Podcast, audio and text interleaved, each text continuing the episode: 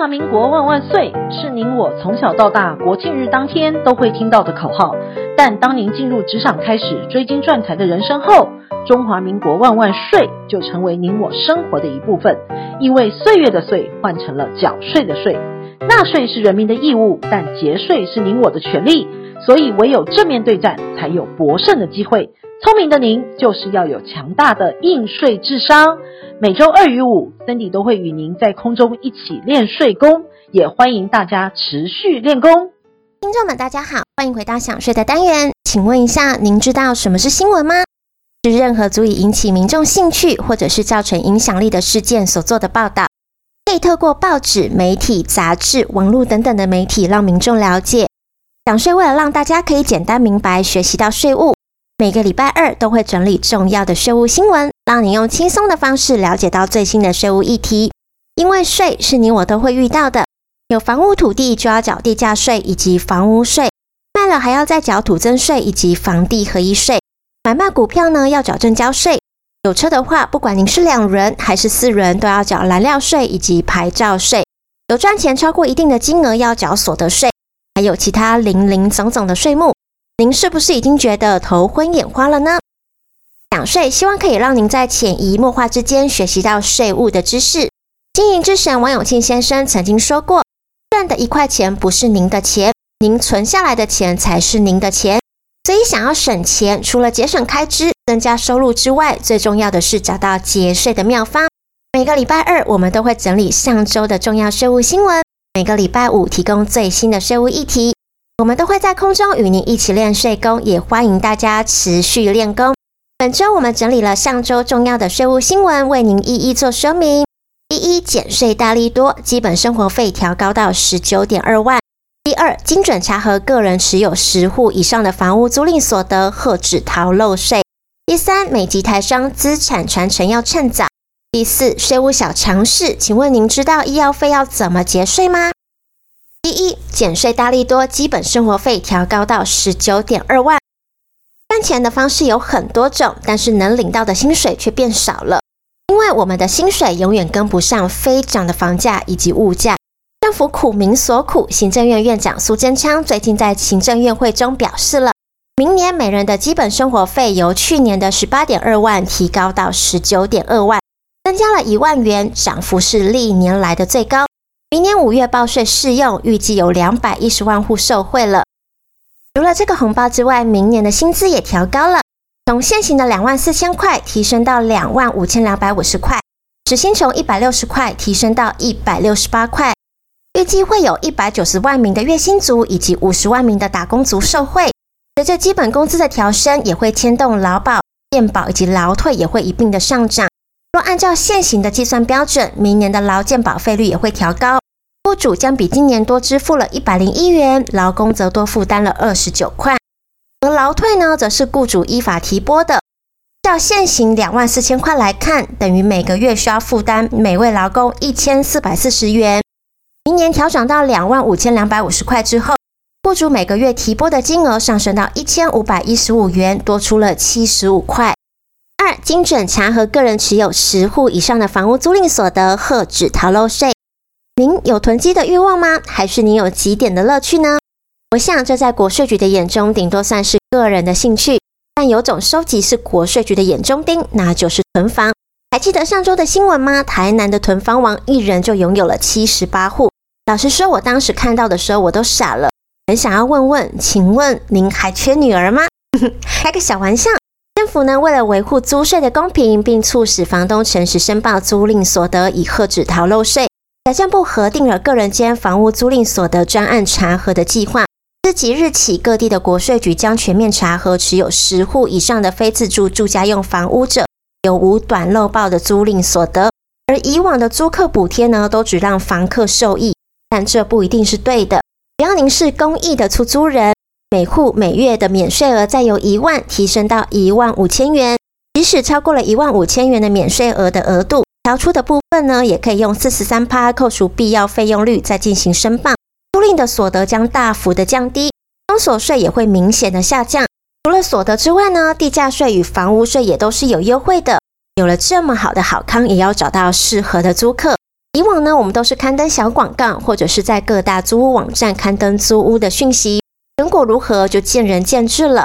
现在市面上出现了很多包租代管或者是代租代管的相关业务，可以协助房东们进行屋况调查、曝光资源、修缮建议、法律咨询等等的专业服务。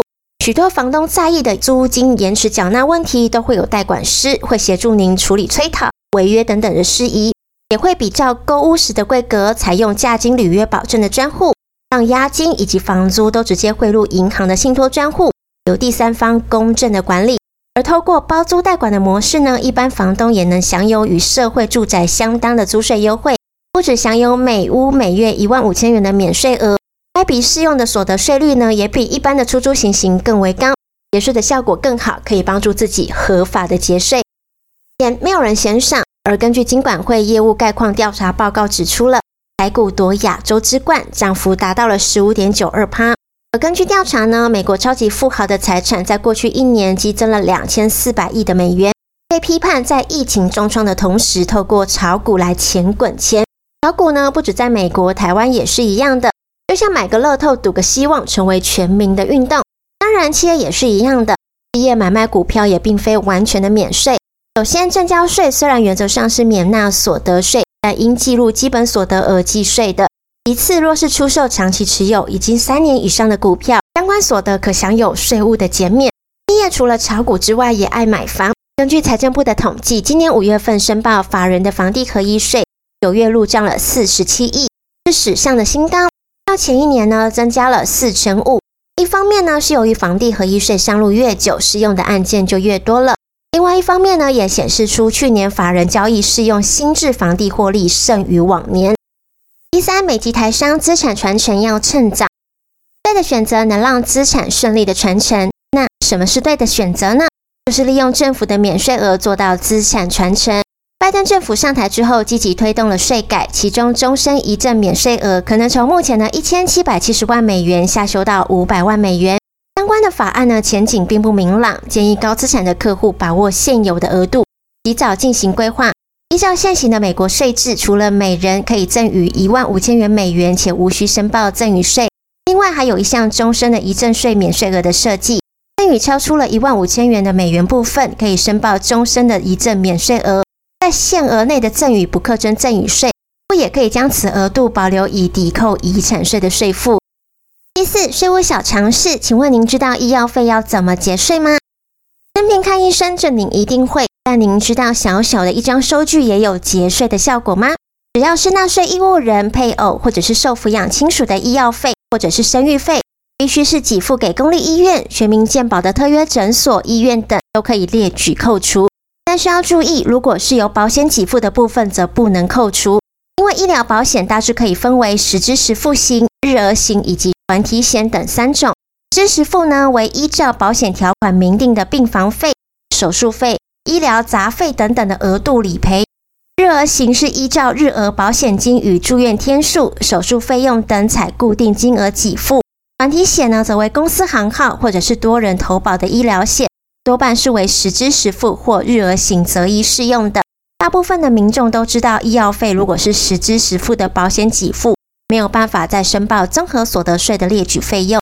但是常常误以为日额型的保险以及团体险的保险理赔之后仍可以扣除，因为这两种保险仅需要提供医生的诊断证明书，无需再提供医药费的收据，即可向保险公司申请理赔，以至于造成民众的误解。那请问坐月子可以适用吗？很可惜不行，因为非属医药以及生育的费用，所以不得认列。那如果想要趁疫情期间进场保养维修一下，请问医美诊所可以适用吗？很抱歉，这不行，因为这是单纯的美容目的，像是抽脂、隆乳、割双眼皮等等都不符合规定，当然也不能认列。税收可以说是一个国家展开一切生产活动的基础物质条件。国家的形成和发展推动了税收制度的逐渐完善，税收制度的完善也推动了国家生产力的提高。国家发展和税收的制度存在着一种相辅相成的关系。经过调查，其实在夏朝就已经有税收的存在。古代的臣民向皇室缴纳的金钱、食物等等的，又称为税赋，也称为贡赋。随着社会生产力的发展，社会分工越来越明确了。从而出现了贫富差距，导致了阶级的产生。在纳税时，我们就可以发现，明明收入差不多，但缴的税却差很多。这是因为他们找到了节税的妙方。税法上以及相关的法律都有很多免税或者是减轻税负的规定。纳税人呢，可以善用这些规定来减轻税负的负担。而节税是合法的，是受到法律所保障的行为。但是艰涩的法律用语与数不清的税目，却让人感到头晕目眩，有看没有懂。为了解决您的疑惑，我们开放甄选享税的专题，为您指点迷津。只要您有税法上或者是法律上的问题，都欢迎您留言告诉我们。一经采用播出，我们将赠送精美礼品给您哦。本周的重要税务新闻，谢谢您的收听，我们下周空中见。